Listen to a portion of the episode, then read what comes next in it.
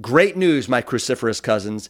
Plant Strong Foods is hosting a March Madness Meals and Minutes sale. Visit plantstrong.com and save up to 30% on every one of our ready to eat chilies and stews. It is the perfect time to stock up on these heat and eat tasty meal solutions. Having a stash in your pantry means you're never more than 90 seconds away from a satisfying meal. The sale runs through March 17th while supplies last. Visit plantstrong.com today you know, if people could see the truth of what is going on in the factory farming industry, it's not just the cruelty to the animals and the, the suffering that takes place to all these sentient creatures. Um, it's also the incredible environmental impact of it. Um, so I always do sort of go to bat when I when I interact with environmentalists that are still eating meat because mm. you if you're really trying to reduce your carbon footprint, it's the simplest and easiest thing that you can do. It's cheaper than buying an electric car. So, you know, I drive an electric car, I have solar panels powering my home and our car. Um, but being vegan is something, you know, three times a day, everybody sits down and eats a meal. And it's so easy now to make that meal a, a meal that has no animal products in it. Season three of the Plant Strong podcast explores those Galileo moments where you seek to understand the real truth around your health and dare to see the world through a different lens. This season, we honor those courageous seekers who are paving the way for you and me. So grab your telescope, point it towards your future, and let's get plant strong together. I want to welcome you to the Plant Strong podcast. I am your host, Rip Esselstyn, and I hope that your summers have been filled with lots of summer sweet corn, kale, and pickleball. Today, I want to introduce you to a real hero. She's a biologist, race car driver, and eco activist and her name is Leilani Münter. Now, it's no secret that our population is now fastly approaching 8 billion people, and that we are facing a tremendous amount of collective challenges, not only with our health, but with our food system and our planet as a whole. And I bring this up not to frighten or threaten, but to provide hope for you, me, my children, and yours. We all have work to do. And much like my conversation last week with Gene Baur, which provided insight into the beneficial work of farm sanctuaries, this week's interview with Leilani will illuminate and elevate the positive impact that something so simple as eating a whole foods, plant based diet can have on our environment as a whole. And here's the really cool thing Leilani has been broadcasting this message for over a decade, primarily from behind the wheel of a race car. I know not exactly where you'd think you'd see this message, but as she loves to say, never underestimate a vegan hippie chick with a race car. And believe me, you'll never underestimate Leilani after hearing today's conversation. Now, since retiring from race car driving in 2019, Leilani's been revving up her advocacy engines even more through documentary films like Racing Extinction, which was directed by Louie Psihoyos, who also did the game changers that almost everybody listening to this podcast I know has heard of. She also has been doing a lot of keynote speaking and tremendous amounts of nonprofit work, all in a tireless effort to make a cleaner and kinder world for all of us. And if you enjoyed today's conversation, you can hear Leilani speak live at our virtual Plant Stock event. It's happening September 8th to the 12th. It'll be online and streaming live from the Esselstyn family farm. She'll join your favorite Brock stars like my parents Ann and Essy, Dr. Michael Greger, Dr. Michael Klaper, Dr. Kristi Funk, Dean and Ayesha Sherzai, Dr. Will Bulsiewicz, Dr. Alan Desmond, and so many others to help you start or strengthen your path to becoming Plant Strong. You can purchase a bundle of five tickets and get each ticket for just 10 bucks a piece by visiting plantstrong.com slash plantstock to see the up-to-date lineup and purchase your tickets for our 10th, yes, 10th anniversary Plantstock celebration. Okay, let's buckle up our seatbelts, start your engines, and let me introduce you to a true eco hero, Leilani Münter. You know, it's interesting.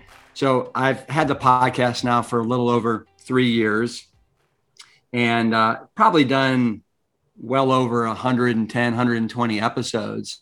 And we, we have people on for, you know, like James Wilks that's talking about why you want to eat plant based for performance. And my father and T. Colin Campbell and Neal Barnard and others talking about why you want to eat this way for health.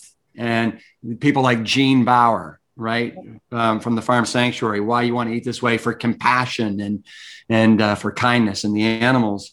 But we haven't had that many people talking about the environment. I mean, I had Susie Suzy Amis Cameron, you know, mm-hmm. who's very very much behind this. But uh, you know, I love the fact that you have planted that stake firmly in the ground that listen, I am a hardcore environmentalist, and these are the reasons why you know I, I, I eat this way and what we should be doing in our lives. So I want to talk about all that. But before before we do, tell me a little bit about your parents and life growing up because I think that that is that's got to be an important part of how you've become who you are. Yeah, so I grew up in Minnesota. In fact, I just came back from um, visiting my mom up in Minnesota for the first time since the pandemic hit. And uh, my mother was a hypertension nurse. She's retired now.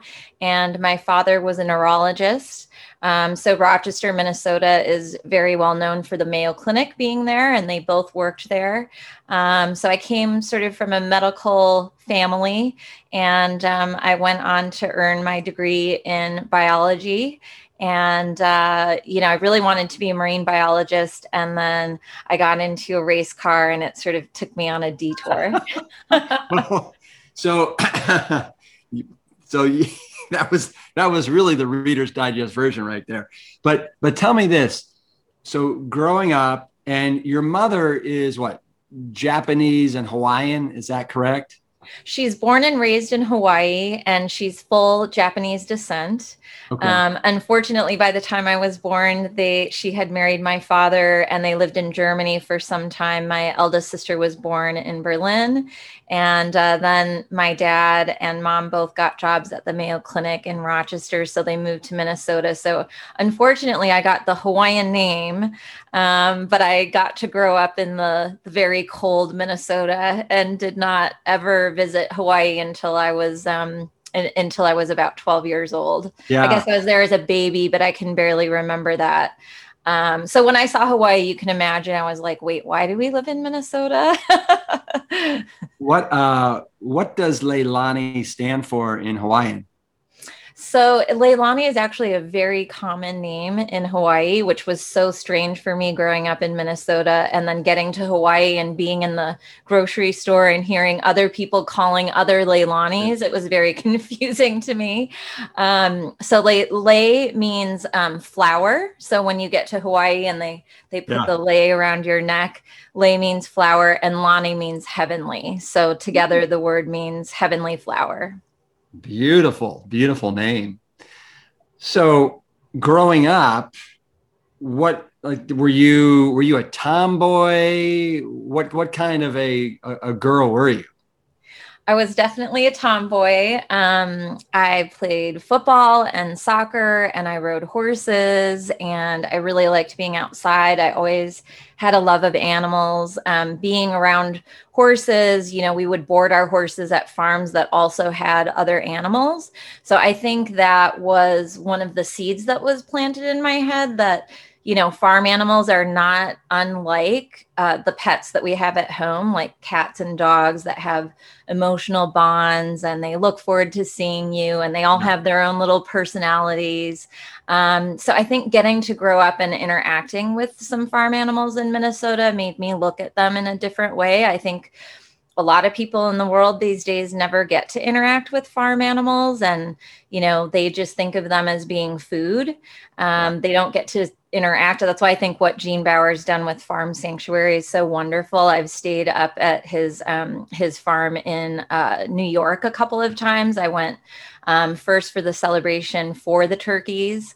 Um, and then we went for one of the hoedowns that they had. and, um, you know, that is a really life changing thing, I think, for people to interact and to realize that these animals are are not so different from the the dogs and the cats that you know people have as companion animals yeah no i had gene on the podcast recently and um it is just it's so powerful how he talks about how you know as you just mentioned we we kind of look at animals as food and not as beautiful wonderful creatures that you know deserve a life just like we deserve a beautiful life.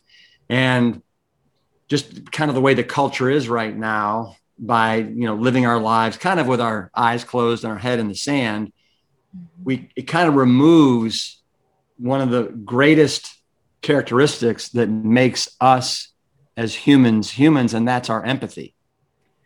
And um, and so that that is something that i think we all could get a little bit more of in 2021 Absolutely. And actually, there's a fun um, behind the scenes story about Gene Baur.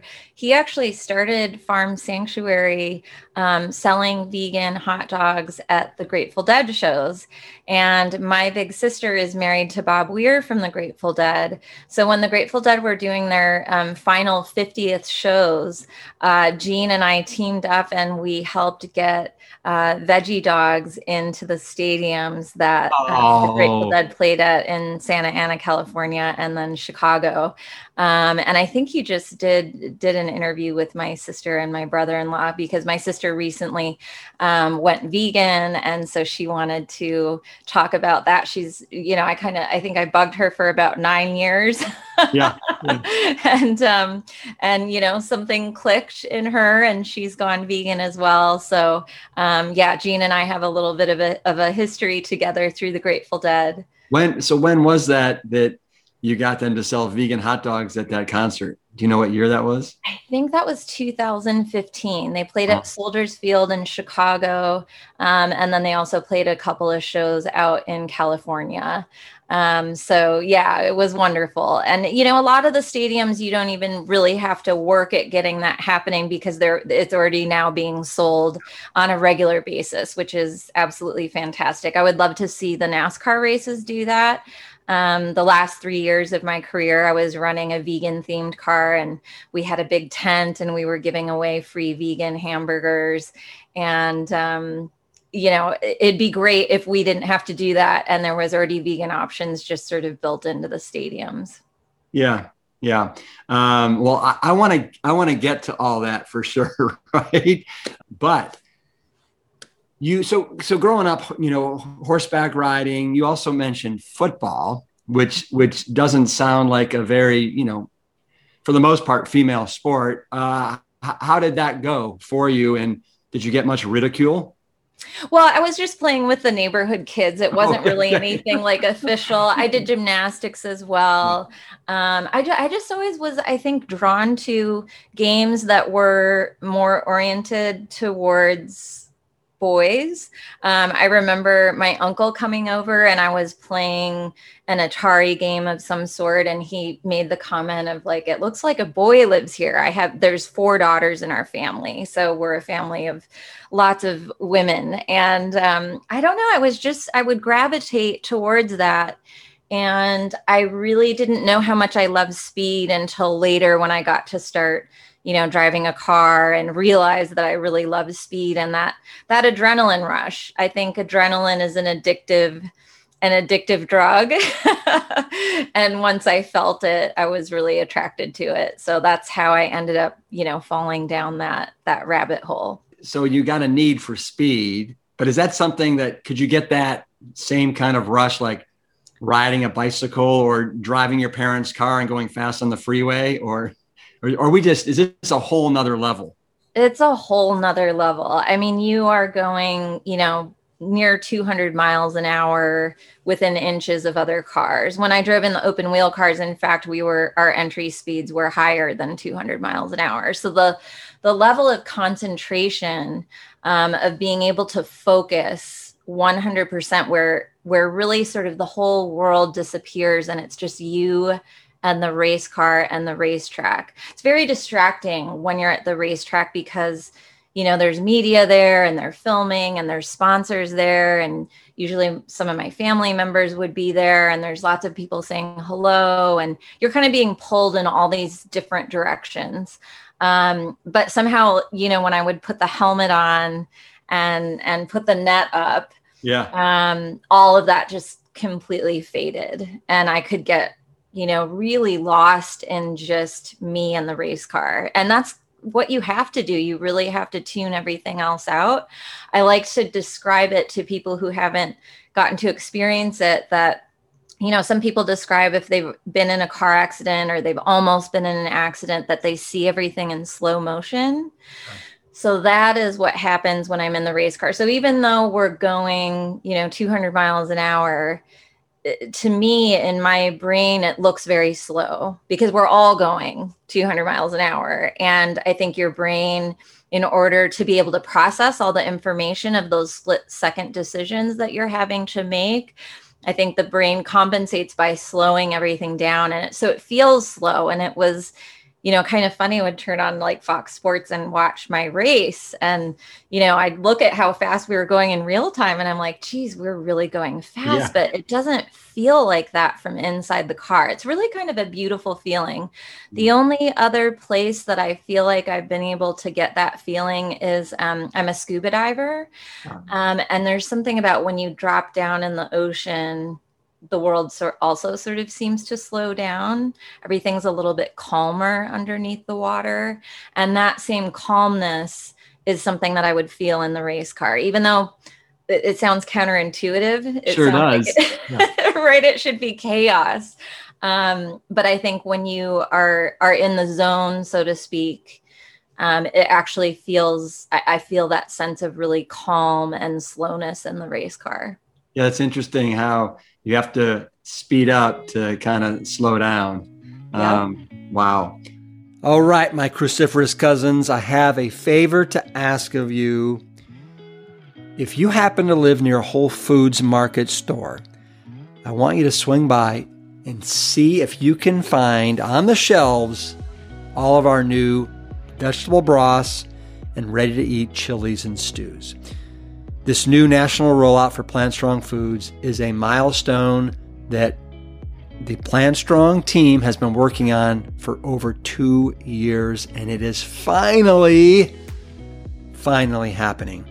The trucks have left the distribution centers, and across the country, Whole Food Market team members are now making room on the shelf for our slow simmered vegetable broth, our shiitake mushroom broth, our Spanish style sofrito broth, and our sweet corn broth. They're also stocking the return of the Engine 2 Firehouse chili, plus the all new creamy white bean chili, the Indian lentil stew, and Thai carrot chickpea stew. Let me know if you find them. I would love it if you would take a photo, share it on social, and tag Go Plant Strong so we can see where our new products are located. And if you want to try them, go ahead, go for it. You're not going to find a cleaner, great tasting vegetable broth or chili or stew on the market that's oil free and has no added sugar with lower sodium. Thank you so much. And then, and then your love for the for the oceans um, and scuba diving. When when did that start? So I started scuba diving in high school. and actually, when I went to school for biology at UC San Diego, um, the reason that I took biology is I wanted to bring, be a marine biologist, and my dream was, you know, to be out in the ocean, um, studying dolphins and studying whales. And I think as time went on, I realized more and more that those were very difficult and unusual jobs to get in that world. And more than likely, I was, as a biologist, going to end up working in a lab, staring at petri dishes, and doing something that might, you know, not be as um, engaging as being out in the ocean. Um, yeah. So I kept that, you know, I, I, I, kept scuba diving. I usually try and take a trip once a year um, to some place where we can scuba dive. Since the pandemic, I was supposed to go on a scuba diving trip in March 2020. And of course, we had to cancel that um, due to COVID. And so I haven't been now um, since the pandemic began, but I mm. really miss it. And I retired from racing in 2019. So you know, sometimes I just need that adrenaline. There was a time where um, a couple months after I retired from racing, I was like, I need to get that adrenaline. And we just, we went skydiving. Mm-hmm. Um, so I think once you felt that kind of intense adrenaline, um, it's a hard thing to replace. It really I, is. I, I, I can't, I can't even imagine, uh, or I can, but not racing cars. Um, I mean, you must have felt that fighting fires That the, there's you sure, you sure. must have that same sort of you're going into the unknown and you're having your body is having a real reaction of like fight or flight um, so I'm, i know you know what that feeling that i'm talking about. Yes ab- absolutely fighting fires. I also you know i was a uh, an athlete for for a long time and uh, did a lot of mountain biking. And so mountain biking to me is it's similar in that when you're on these trails and these downhills and these ledges, one of the things I love about it is like you, you said, kind of when you put that helmet on, and I think you said the net goes down, everything else just disappears. It's the same way because if you're not 100% focused, you are like, you actually, the beautiful thing is you have no choice but to right. be 100% focused, right? right? So it almost, it, you put yourself in that environment to allow kind of the world to slow down and have everything that's in your mind just kind of like evaporate away. Yep. So what I, what I would love to know is, you know, in doing my research, it looks like you've been a vegetarian for almost all your life. Is is that is that right? Yeah, I went vegetarian at a pretty young age. When I I remember actually, I can I can see the moment I was sitting at a Wendy's with my mom um, in Rochester, Minnesota, and I was eating a hamburger, and I asked her what it was made of, and she told me it was, you know, that it came from a cow. And I said, sort of like how cheese and milk comes from a cow. And she said, no, you know, it's part of the cow.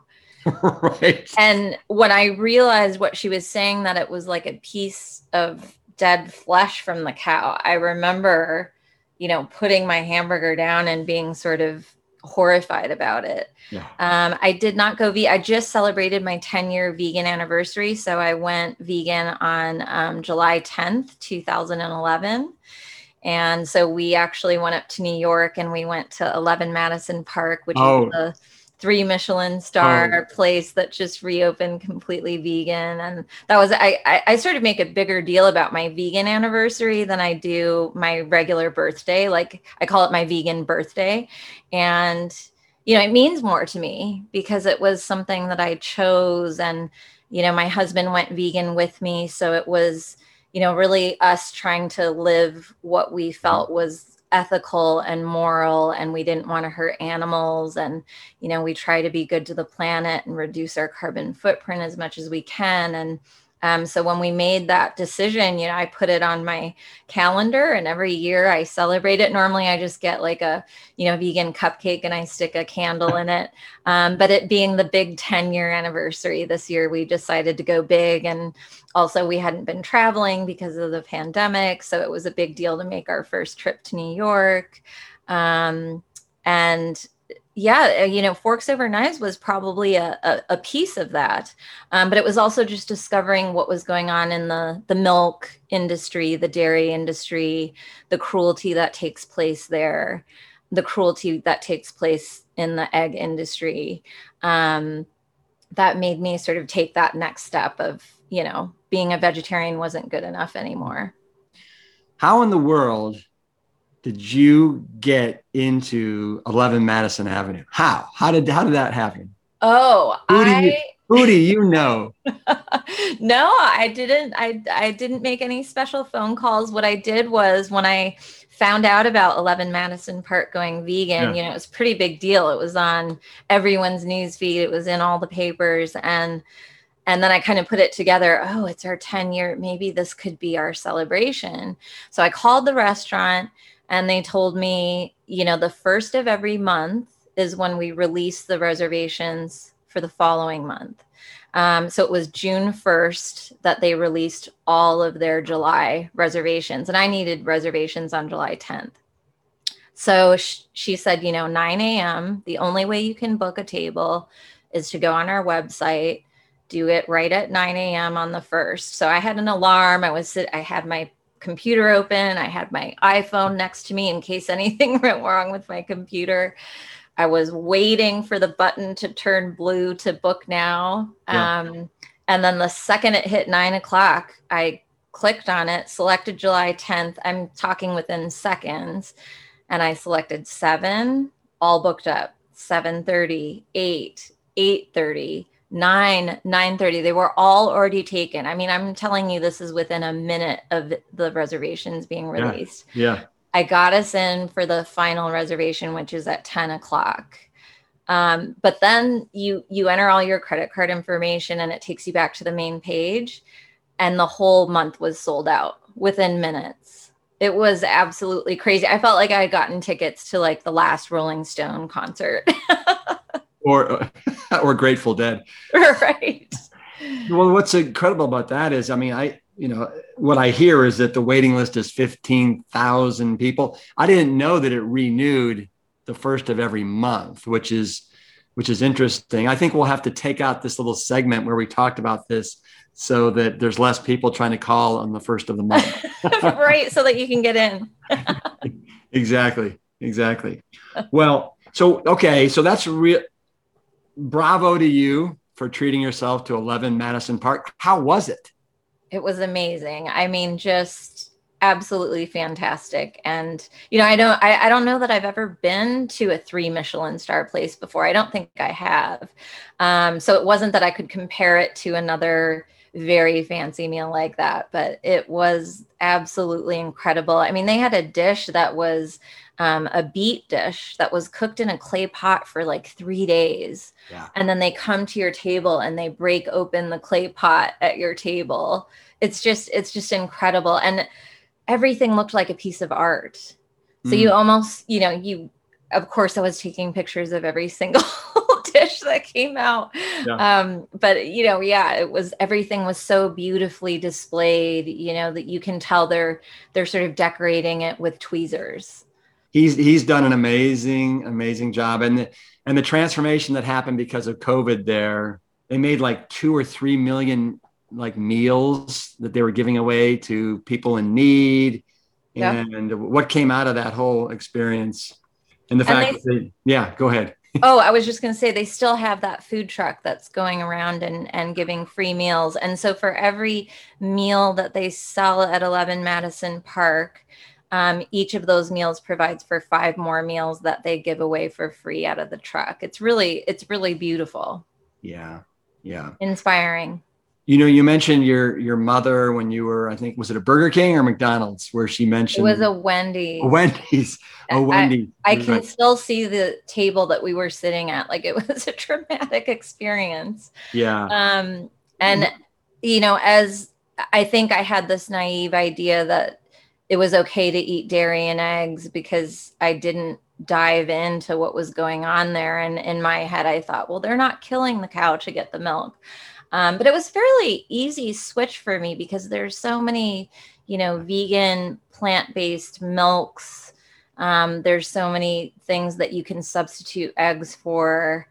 It really wasn't hard to make that switch and it becomes easier and easier every day because of all of the incredible you know vegan options that are being offered now. In fact when i was in minnesota visiting my mom just uh, over last weekend the first place that i went when i landed in minneapolis was a new vegan fried chicken place called irby's butcher's fried chicken.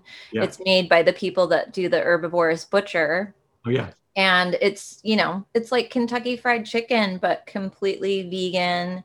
And it was wonderful. And i bought two big buckets of vegan fried chicken and brought it down to my family in rochester to share with everyone. Share the love um, probably not the healthiest of vegan meals yeah. um, so i can be a little bit of a junk food vegan sometimes but sure. it was delicious yeah, yeah. Well, but the reason I go I go back to that moment at Wendy's when your mother said, "Well, it's actually part of a cow," is is because um, I noticed on your Instagram you had a a post that really makes you think, and and you said thirty thousand different edible plants, and you all eat the same five dead animals: chicken, fish, cow, pig, and I think it's goat. I mean, it, it, just it really makes you stop in your tracks and think, what are we thinking here? Please, really? Yeah, it's just it's so unnecessary, and I think um, you know, if people could see the truth of what is going on in the factory farming industry, it's not just the cruelty to the animals and the the suffering that takes place to all these sentient creatures. Um, it's also the incredible environmental impact of it.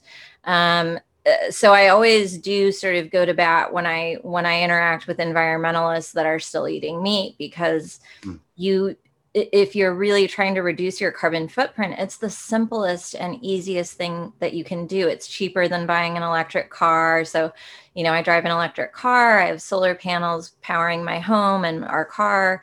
Um, but being vegan is something, you know, three times a day, everybody sits down and eats a meal. And it's so easy now to make that meal a, a meal that has no animal products in it. And I feel like every time I I turn around, there's a new vegan product that's hitting the market. It's incredible how much is out there. I truly, you know, I've been doing it for 10 years now, but when I talk to people like Moby, for example, who's been vegan for like over 40, uh, 30 years, yeah. I think back to how much harder it must have been 30 years ago to do this. They didn't have vegan Ben and Jerry's ice cream. They didn't have you know, vegan mac and cheese. They didn't have all of these very easy, you know, you can just go to the store and get the the vegan coffee creamer.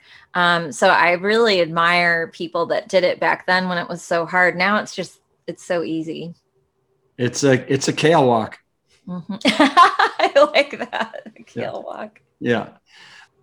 So I had Ethan Brown on the podcast in season two, right? The CEO of Beyond Beyond Meat. Beyond Meat Mm-hmm. And you know, Ethan, he he he started Beyond Meat for really one singular purpose, and that was because he he felt that the number one kind of threat to humanity was um, what's going on with climate pollution, climate change, and all that, right? And because of the carbon footprint that you know us eating animal products has on the planet.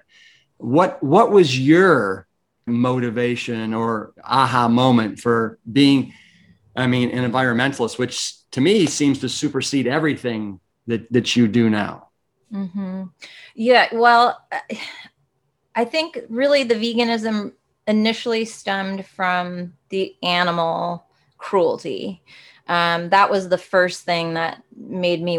I, I love animals and I don't want to hurt them then as i became more educated about the environment as time went on and saw you know all of these issues that we're facing that humanity is facing with the environment habitat destruction pollution ocean acidification loss of biodiversity species extinction which this documentary here racing extinction that i worked on for four years is with Louie Psihoyos Yes, with Louie, I'm on the board of OPS, so we work together closely.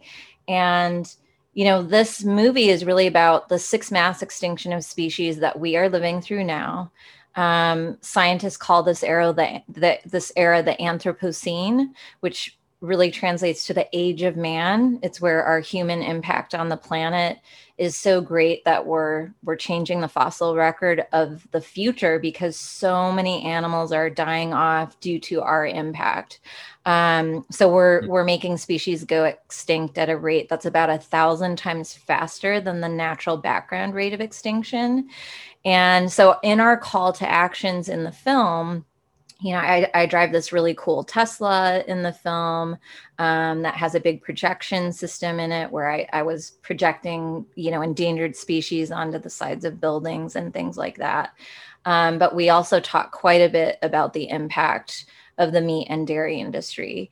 And, you know, I think more and more because of movies like Racing Extinction, there was also Cowspiracy, movies that are making the connection between our human impact and how we eat um, and how you know you multiply that by we're at nearly 8 billion people on the planet now. When i was born in 1974 there were 4 billion people on the planet while our growth rate is currently adding a net growth of approximately a million people every four and a half days, approximately 81 million people every year, and that amounts to about a billion more people every 12 years. So every single impact that we make as humans is being multiplied by billions and it's just not sustainable. We are currently using up Earth's resources, the natural resources that the Earth can replenish. You know, we're using it up by July that the earth can replenish in a whole year. They call it Earth Overshoot Day, mm-hmm. where they're keeping track of, you know, how much natural resources we're taking from the earth and how much that the earth can replenish in one year. We're every single year it gets moved back earlier and earlier in the year the the day that we hit earth overshoot day.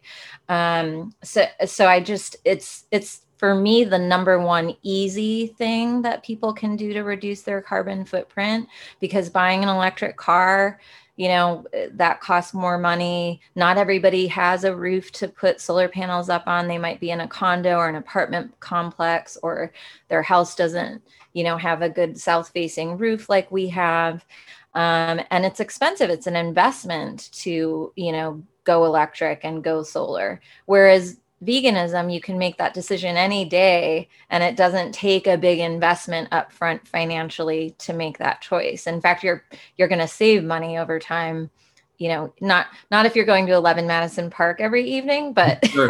as long as you're not doing that um, i think I think the a, a, vegan diet is, you know, very reasonable. I don't know where this idea came from that veganism is expensive because I, I don't think that's true if you look at the prices of meat and dairy. Yeah, well, if you or if you look at the prices of beans and bananas and potatoes, uh, and you know, you know, if you can't afford like let's just say fresh organic you can do frozen our our freezer's loaded mm-hmm. with frozen vegetables and fruits uh, to the gills. So yeah, you're right. So you mentioned that we're on, you know, we're approaching 8 billion people on planet Earth. I know that you are child free mm-hmm. and you, uh, and people may not know what that term means. I'd love for you to explain it, but also um, that you are part of the kind of population matters movement. Can you talk about that for a sec? Yes. So Population Matters is a group out of the UK um, that uh, talks about the human impact of human population growth. And I'm a patron of theirs alongside some amazing people like Sir David Attenborough and Dr. Jane Goodall, who I just had a Zoom with last week. She's so amazing and inspiring. Um, but I first got interested or became aware of the human population uh, issue back in college. I had a biochemistry professor at UC San Diego that one day I turned up for class and he just told everyone to close our books and we weren't going to talk about biochemistry that day. And he set aside a class to show us a film about population. And mm. I remember, you know, I was probably 20, 21 years old. And I remember just thinking, I can't believe this issue has never been discussed with me before. I was so into recycling and, you know, trying to be a good steward of the planet, but no one had ever brought that issue to to my attention before. And so I walked, I remember walking with the professor all the way across campus talking about it and just sort of shocked at this is the driving force behind all of our other environmental issues. It's accelerating everything else. The more people that are consuming and wanting meat and wanting cell phones and wanting all these things, um, you know, the the more habitat destruction we will have, the more loss of biodiversity. All of it, we have less time to solve with more people. Um, and I didn't talk about it for quite some time, just because it is such a uh, it's a volatile issue it's an emotional issue people get very defensive it's such a personal choice. Um, and the turning point for me was actually when racing extinction came out i was doing a screening for this in vail colorado. And it it was a strange screening in that i was the only member of the cast of the film that was there. So i was on stage alone in front of about 750 people that had just watched the film and when i went up to do my q&a the first question that was asked is there is there anything in the film that wasn't addressed that you wish had uh-huh. been addressed? And of course my answer was population because we never i think there's some subtle suggestions of it but we never actually directly talk about that issue. And when I said that, I saw about two thirds of the people kind of shake their heads in agreement, like, oh, yes, we need to talk about this and then about a third of the people the body language kind of got you know defensive. They kind of sat back and crossed their arms. I could feel that you know it, it, it, definitely you could feel who was okay with this discussion and who wasn't. Um, and then i spoke just a couple weeks later in aspen at a renewable energy event. I kind of threw out my whole speech and said I, I just want to talk about population. And i was so encouraged by the number of people that came over to say thank you for bringing up this mm-hmm. issue that most of us think about all the time, but we don't bring up because we don't want to offend anyone. Um, so the way that I was kind of bringing this up to people in a in a friendly way, um, pre-pandemic, of course, when I was traveling a lot more and I was sitting on a lot more airplanes. Um, and oftentimes, one of the first or second questions that people ask is, Do you have children? And I learned to, to sort of answer that by saying, No, actually, my husband and I are child free by choice. And by answering with just those two extra words at the end, child free by choice, I feel like that invited a conversation. And oftentimes I would, you know, have a great discussion with somebody because it let them know it wasn't that I was child free because I I wanted to have kids and maybe I couldn't, maybe there was a biological reason why I couldn't get pregnant or something like that. It let them know that it was like a conscious choice and decision on our part. And that would often, you know, spur a question of like, oh, that's interesting. Why? and I had a lot of really great discussions that way. And I do think that more and more the more and more people are willing to talk about the issue and the more women that come out and say I'm child free by choice or men and and discuss why um, the more accepted it will be and the less judged you know we will feel because I think there is sort of a stigma around it um, and I think the only way we can sort of bring it into normality is to talk about it. I, I was actually going to bring this up with the the vegan strong car and your plant strong podcast because when um, when you guys reached out to me, the first thing that struck me was we were initially going to call our car plant strong. Really? and we were weighing out should we use the word vegan yeah. or should we use the word plants and we had all these meetings about it to figure out what we were going to do. And at the end of the day, we were like, let's make them say the word vegan on Fox Sports. so, you know, we put plastered vegan all over the car and it was so fun yeah. to watch my race afterwards and hear, you know, these NASCAR guys in the in the NASCAR booth, the Fox Sports booth saying, you know, the vegan strong car and I went out and tried one of those vegan burgers and it was pretty good. And these are, you know, I guess there's a stereotype of the NASCAR uh, audience. And um, it was really fun to sort of normalize it. And I think, in the same way that I'm trying to normalize um, the child free movement and that it's okay to make that choice. I was also trying to normalize the word vegan being at a NASCAR track. There's this big societal sort of expectation of it. And yeah, we need to normalize that it's okay to have one or have none. Yeah. And that it's acceptable, right? Yep. No, absolutely. And I guess in some ways, you know, we're, we're kind of fighting that evolutionary you know, I guess desire for procreation, right? Right. I mean, in some ways, I guess at the at the most fundamental level, we're put here to procreate. right. Which would be okay if we had multiple planets that could yeah. provide for 8 billion people or 10 billion people. There was an interesting study that was done by ecologists um, I can't remember which university, it might have been Cambridge, I think. And the ecologists wanted to figure out what is the carrying capacity for planet Earth. And mm. this was assuming that everyone in the population would um, not be living in poverty. So everyone would have electricity and clean access to clean water. So this would assume, you know, this beautiful situation where nobody would be living in a in a struggling situation and in poverty and the number that they came up with was 2 billion so you know according to that study we're we're about 6 billion people past the carrying capacity and that can change certainly with technology um, you know, like I've been driving an electric car since 2013 and we've got the solar on our house and you there's all these things that can help us reduce our individual carbon footprints, but it's going to take a long time for us to make those switches. I mean, you know, electric cars are becoming very popular, but it's still when you look at the percentage of the overall cars in the world, the number that are electric is very, very small, even though it's growing rapidly. And you know, you know what? Do you know what that percentage is? Like, what percent are electric? Any idea? I do not know. I mean, I would say less than five percent. Because yeah. in, in 2013, you wrote a great article in the Huffington Post.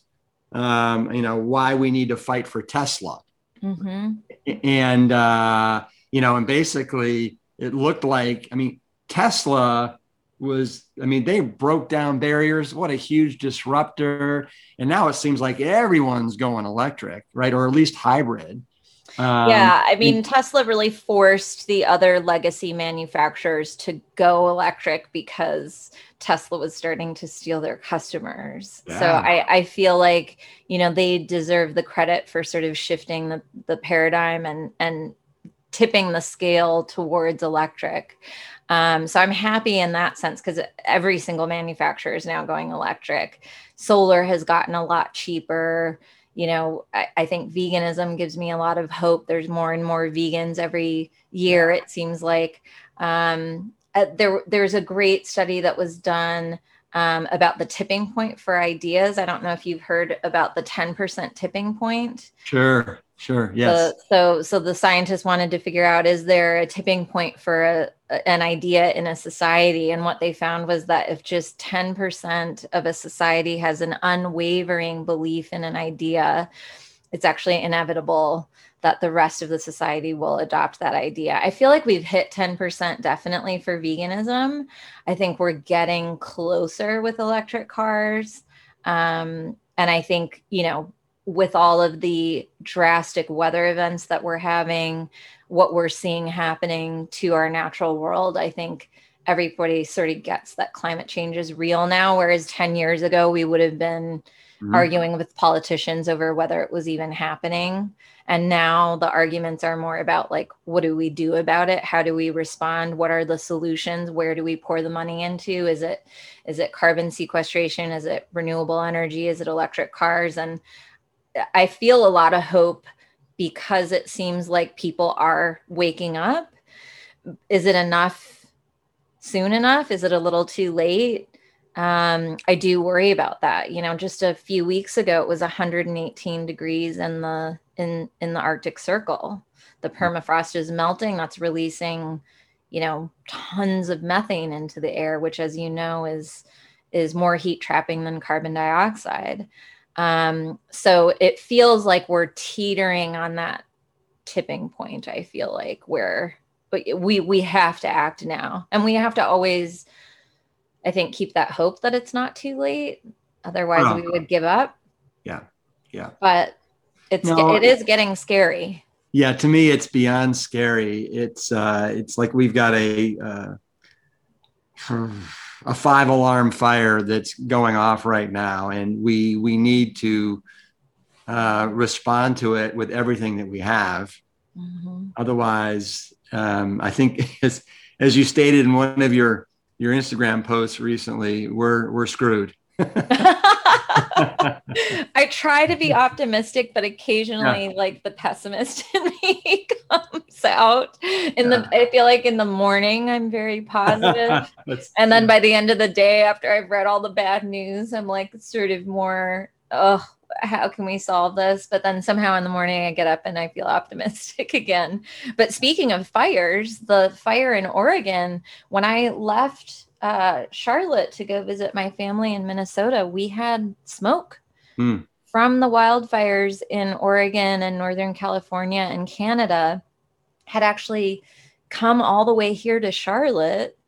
And our, I, I remember kind of, I felt like I was smelling smoke Mm. And I was sitting in my living room. I was like, what is that? And then I looked outside and the whole sky was just white. And it was, it, you know, it was, the sun was not like the bright sun that you're normally seeing. There was this haze.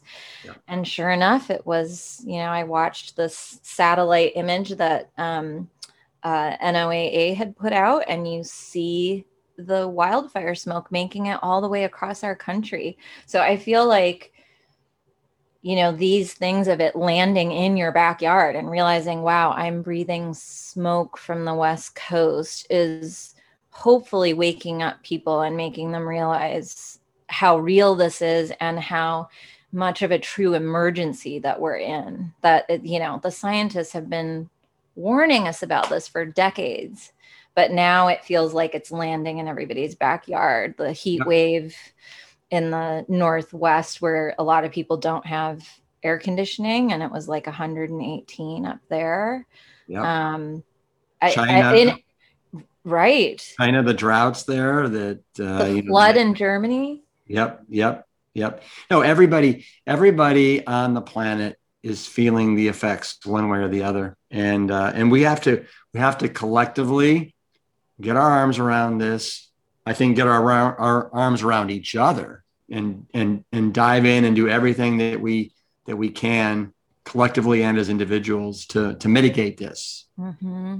You know. Yeah, it's as as sad as it is to see all these things happening. I feel like that's sort of what was needed in order for people to wake up. They needed to be directly affected by it. It couldn't be this idea that you know oh in 10 20 years this is going to be an emergency it it needed to feel like an emergency right now and it does feel like that's happening this this year last year and this year with the pandemic and just our abuse of nature is really coming back to bite us. Mm-hmm, mm-hmm, mm-hmm. yep literally. I want to go back now and revisit just some of the race car stuff because i'm really fascinated with that. What what is it? Because you you know you were in that hot seat. You raced for was it over a, almost a decade right? 2001 was my first oh, wow. race okay. And then i retired after daytona 2019 i ran the uh, what the health car in my final race at daytona. Wow. And i had a great time but i was ready to walk away. You know my body couldn't take 200 mile an hour hits as well anymore. So so I want to ask you some questions about being a race car driver. And I'm going to kind of throw these, fire these off at you. So, what is it that makes a guy like like Lewis Hamilton like so so amazing? You know, besides the fact that he is vegan. yeah, and he credits I think he credited oh, he his yeah. his Formula One, his most recent Formula One championship to being vegan.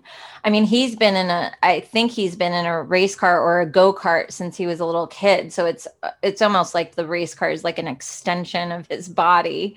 Um, he's, you know, I, I didn't start racing until, you know, my college years. So I was much older. Um, and I and I think he's just also a, a natural talent. Um, a certain amount of it is experience of feeling what a race car is doing and being able to describe that to your crew chief so that he can make the changes in the race car to make you more comfortable and making the car go faster. And Lewis has been doing that his entire life. So he's just, you know, an absolute pro. Yeah. How, how, how fit do you have to be to be like at the very, you know, top of this sport? It gets so hot. So in the open wheel cars, it's different. Like Formula One and IndyCar, you're not in a cockpit. You are open, and your head is open out in the air. It's much cooler. In stock cars, which is what I spent most of my career racing in, it gets incredibly hot in there. Um, so I've raced in Texas, and I remember. So I have a guy that's like my tire guy, and what he does is he looks at the, he has a little temperature gun that he points at the surface of the racetrack that will tell us how hot the racetrack is. And that helps him determine how he wants to set my tire pressures. And he pointed the temperature gun inside my car and it was 150 degrees inside the car. So you're sweating like crazy in fact, I think Tony Stewart, who's retired now, but he was one of the famous NASCAR drivers. Um, he they did an experiment with him where he uh, they weighed him before and after a race, and he lost ten pounds. Yeah. Of, of sweat like water weight people always ask one of that's one of the common questions i got when i was racing is do you ever have to go to the bathroom you know during those long races and i'm like no you're sweating it all out you would never have to pee in the race car because you're sweating like crazy. Yeah. Do you have the ability? Like, so typically in the races you did, how long were you in the car at, at so, a time? Like Daytona was a 200 mile race. So it was, it's not as long as the guys that are in the top mm-hmm. level, like Cup, they're doing 500 miles. Um, but you know, it can, it can last for a couple hours depending on wrecks and things like that. Sometimes we have red flags where you're just, you have to park the car on the racetrack while they clean up and you're just sitting there sweating like crazy as I started to get up to the higher levels and get in better cars that with race teams that had a little more money, they I did then have a system that was like an air vent that went into my helmet and blew a little bit of cold air to keep me cool. Um, but for most of my career, I was not with teams that that could afford those the expensive air conditioning systems. Wait, wait, you mean helmet. to tell me you mean to tell me vegan strong didn't take care of you like that with the vented yeah 150 degrees inside the car uh, for you know an hour and a half or two hours was a little much but i um, i did a lot of hot yoga that was something that i did all the time to sort of acclimate myself to being in intense heat yeah. and still being able to concentrate because i do remember there was a race i ran in north carolina where I was so hot and it was so humid and it did affect my driving because I was so distracted by how you know, I felt like I was going to die of heat stroke that it makes it difficult to drive if you feel like you're about to pass out. how would how would you wear your hair? Because I would imagine your hair would affect the heat too. Could you put that up at all and have um, it behind you? So I would take my hair and it would be in a little ponytail and then it would be tucked into my fireproof racing suit. So we're that's the other thing that makes you sweat.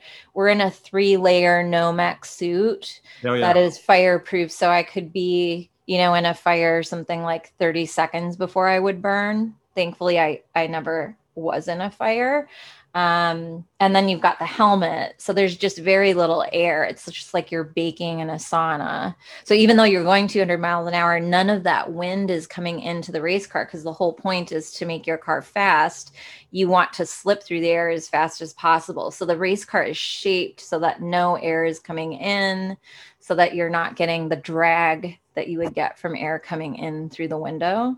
So it's yeah, it's it's an intense amount of heat. Yeah, and then there's also a certain amount of claustrophobia that I'm sure that can potentially set in. I know from mm-hmm. being a firefighter when you've got all that gear on, you've got your face face piece on, you're breathing, right? You're breathing air and you get overheated and it uh, it can be insanely uncomfortable. Yeah, I worked at a racing school for quite some time and there there was a couple of students that when we would get them all strapped in, you know, you're in this big harness, it's wrapping around your waist, it's coming up between your legs and then over your shoulders And then you have a head and neck restraint device that's called a Hans device. It prevents your neck from snapping when you take a big hit. Yeah. And then the helmet, so you can barely turn your head. And I had a couple of students that, you know, we got them all strapped in and they were claustrophobic and just climbed right out of the race car without ever actually driving it because of the claustrophobia. Uh, I can. I understand. I understand. Did um, you have claustrophobia a little bit? Well, I would say that I never ever did, but I had a couple moments where I was over like climbing 22 flights of stairs in and these stairwells in, you know, Austin, Texas can be 100 plus degrees. And then you're wearing these these these suits and you're in the you know the the firefighting you know boots. Uh, you got your helmet on you're carrying 50 pounds of hose. Uh, it's so you're you're just you're taxing. It's so physically taxing. Mm-hmm. and then as, when you start to overheat on top of that it adds a whole nother element. And you just at some point you just want to tear off your your your you know tear off everything that's keeping your skin from breathing, mm-hmm. tear off the mask. Um, but that's the worst thing you can do because obviously if there's you know smoke and stuff around. So yeah, I had a time or two that I definitely experienced experienced some of that. Yeah.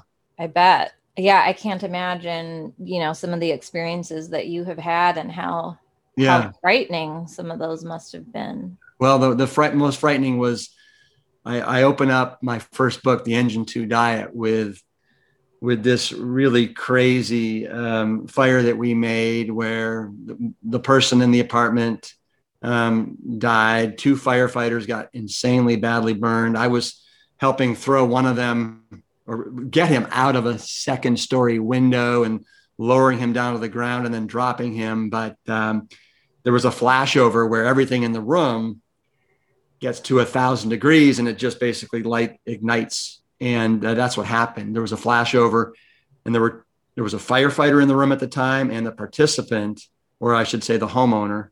Um, and then one of the firefighters went in to save the firefighter, and then I helped drag them to the windowsill, and then kind of basically throw them to the ground. It was it was really really awful really awful. Oh, that sounds yeah. terrible. Yeah, yeah. You and did you get burned? I got some I got some burns. Um, yeah, that actually you mentioned Nomex. It went right through my Nomex hood. And, oh, it did. And burned my ears and my neck. Um, one of the firefighters that was in there had 72% of his body, third degree burns, had to be airlifted to San Antonio to the uh, burn unit there. Yeah, it, it was really a, a life altering fire for me mm-hmm. uh, on, on several levels. Was that early in your career or? No, it, no, it was uh, three, three and a half, four years into my career. Yeah, and it, and the thing with firefighting is, you know, you never know when that you're going to get a a real doozy of a fire like that. And this one came in at about 2:33 a.m.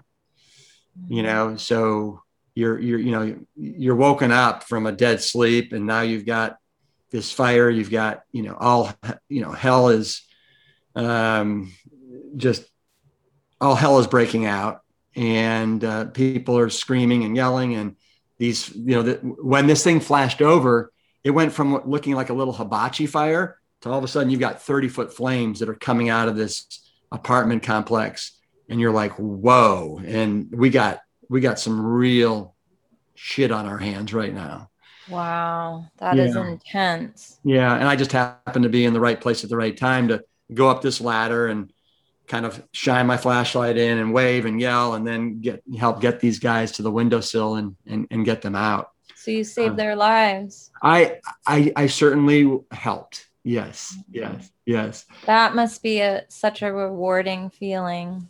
Um at the time it didn't feel rewarding it just felt like i was i was just doing my job but yeah yeah you're a hero no well you know what he, you you, according to Glamour magazine, were the eco hero. You're the eco hero, and and we need more eco heroes on this planet. Um, yeah. Hey, before before we wrap this thing up, um, I want to say that we just got a we just adopted a little um, a little baby cat. Oh. Yeah, a little black cat, and we're trying to figure out a name. you have a cat named Timbo, right? Yes, we have so, three three adopted kitties. Wow, he's so one Timbo, of the three. Timbo's a great name. We're trying to decide right now between French fries, Friday, Velvet, and um, and pickles. That's cute. I've got th- I've got I am not child free. I I have I have three children, 7, 12 and 14 and uh and so it's fun. It's fun trying to figure out what to name the cat because before and before we name her, we want to get to know her, know her right. personality a little bit. Yeah, yeah. Same thing with Tim. We we came to Tim's name after we got to know him. We were like, he's definitely a Timbo. Yeah, yeah. you have to get to know their personality a little bit. Yeah. That's great. And black cats are the least likely to be adopted. So our other two are um, are two adult black cats that we adopted because for some reason people yeah. think black cats are bad luck, which they are not. Yeah. Um, but but you're definitely saving a life by getting a black kitty because they're the the ones that are most likely to be put to sleep of all the colors. Well, we didn't even know that, but thank you for for for having two and uh, and for letting us know that. And I'm sure, but just by listening to this, we'll get more people adopting black black cats. Yeah, they're wonderful. We love yeah. them. Yeah. Um, the other thing I want to say is, I just think it's so wonderful. Um, first, let me say, your mother. You, I know you posted a, a photo of your mother on Instagram recently. So beautiful to see, you know, your your mother and where you came from. Um, there was also a great photo of your father that I saw and I can't remember where I read it, but I just want to say that, you know, when you, I love that your father supported you uh, in, in, you know, racing cars. And, and can you tell the story of what, what he said to you when he, he flew, he flew, I think to California to, to say two things to you. And what were those two things? yeah. Yeah. So when I broke it to my family that I wanted to drive race cars and that this was something I was going to do, I got so many different reactions. One sister sent me, you know, a couple page email about why I shouldn't and how dangerous it was. And one of my other sisters was, go for it. I think it's super cool. And my dad just sent back an email that said, I love you and I'm coming to visit. And he got on a plane. he flew to LA where I was living at the time and we had lunch and he he sort of tried to talk me out of it and said, you know, when I was working as a resident and in the emergency room and I saw all these horrific traumas, and he was kind of highlighting the risk that I was taking. But then when he got done doing that pitch, he said, okay, I felt like I had to do that as your dad, but I knew that you were going to race anyway. So I just have two requests. One, don't cut your hair off. And two, paint your race car pink. did you did you ever have a pink race car? I had a race car early on that was white and pink and purple. so it did happen and I did have a racing suit that had some pink on it. Um, the my favorite race car was my green my bright green vegan strong car that was just it was glowing on the racetrack. It was very easy for my spotter to spot me which we we have these spotters that sit at the top of the racetrack and they're sort of your eyeballs. And um and the vegan strong race car is just beautiful. In fact i would like to send you a little i have a little matchbox car size version of my vegan strong car. So I would love to send you one. I'll have to get your address when we when we wrap oh, this up. I would be honored to accept that. That would be wonderful. Well, this has been an absolute pleasure. I can't tell you how how much I've enjoyed this conversation, and uh, I feel so lucky to have to have met you and and to hear your the causes that you're fighting for that are all so so noble and causes that are worth fighting for. Um, so, you know, I'm I'm behind you 100% on, on every one of these, and um, thank you, Leilani, for for being who you are. Thank you, thank you so much. It was such an honor to meet you, and um, and when when you said there's still a lot left worth that's worth fighting for, that are those are the words that I hang on from Dr. Jane Goodall mm. who I got to interview um, last week. And she always is one to bring hope to people. You know, I think we see so much bad news that it's hard to stay positive. And that's what those are the words that I always hang on that she says, which is there's still a lot left that's worth fighting for. And I keep that in mind every time I get down and feel like, you know, this mountain is too big to climb. How are we going to turn this around? And she always gives me so much hope. Nice, nice. Jane Goodall, and then also I think it was Sam from uh, from Lord of the Rings that said, you know, Mister Frodo, there's some good in the world and it's worth fighting for. yes, absolutely. I love I love the Lord of the Rings. In fact, in my front yard garden, I have a little baby hobbit door and I've planted like um, uh, some some creeping thyme that goes over the top, and I put little, you know, uh, little fairy items, so it looks like there's a little tiny hobbit living in my front yard. and my husband's from New Zealand, so I actually got to go Perfect. visit the movie set. If you're ever in New Zealand, um, make sure you go to Matamata, which is where they filmed um, the parts w- that take place in the Shire. And they mm-hmm. still have all those little hobbit holes and they've even built like a green dragon where you can go and have a pint of beer and they serve vegan food.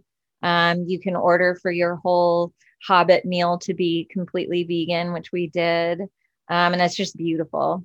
Wow. gorgeous place well i'll have to write that down for something to do on my bucket list yes it's important to have a bucket list because my family we love the Lord of the Rings. love it, love it, love it, love it. Have you gotten to? Um, I know you interviewed Jon and Tracey Stewart. Yeah. Have you ever gotten to it to talk with Stephen Colbert because he's like obsessed with Lord of the Rings? No, no, I never have. No, uh-uh. No. I think he had some sort of a bet going with Jon about going vegan for a certain amount of time. Interesting. I don't know what happened with that. We'll have to look it up. But they had some sort of bet going, and I think Jon won, and I think Stephen was supposed to go vegan or vegetarian for a certain amount of time. So maybe there's a way for you to work out a an yeah. interview with Stephen. That would be that would that would be a lot of fun. Um, so Leilani, will you do my sign off? Yes. What is the right. sign off? Just follow me. Just follow me. Peace. Then turn it around. Engine two.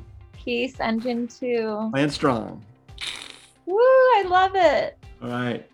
With people like Leilani in the driver's seat on so many of these causes, I have continued optimism that we are moving the needle in the right direction on so many of these issues. And it starts with you. So, from the bottom of my Plant Strong heart, Thank you for opening your minds and hearts to these conversations and sharing them across your channels. We may not have a race car like Leilani, but it is up to us to keep our foot on the pedal and our eyes on the road ahead of us. Thanks so much for listening.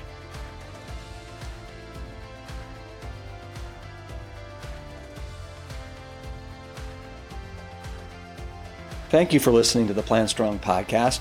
You can support the show by taking a quick minute to follow us wherever you listen to your favorite podcasts. Leaving us a positive review and sharing the show with your network is another great way to help us reach as many people as possible with the exciting news about plants.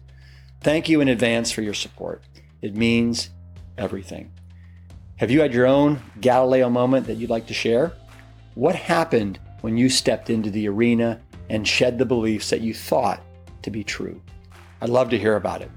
Visit plantstrongpodcast.com to submit your story and to learn more about today's guests and sponsors. The Plant Strong podcast team includes Carrie Barrett, Lori Kordowich, Amy Mackey, Patrick Gavin, and Wade Clark. This season is dedicated to all of those courageous truth seekers who weren't afraid to look through the lens with clear vision and hold firm to a higher truth. Most notably, my parents, Dr. Caldwell B. Esselstyn Jr. and Ann Crile Esselstyn. Thanks for listening.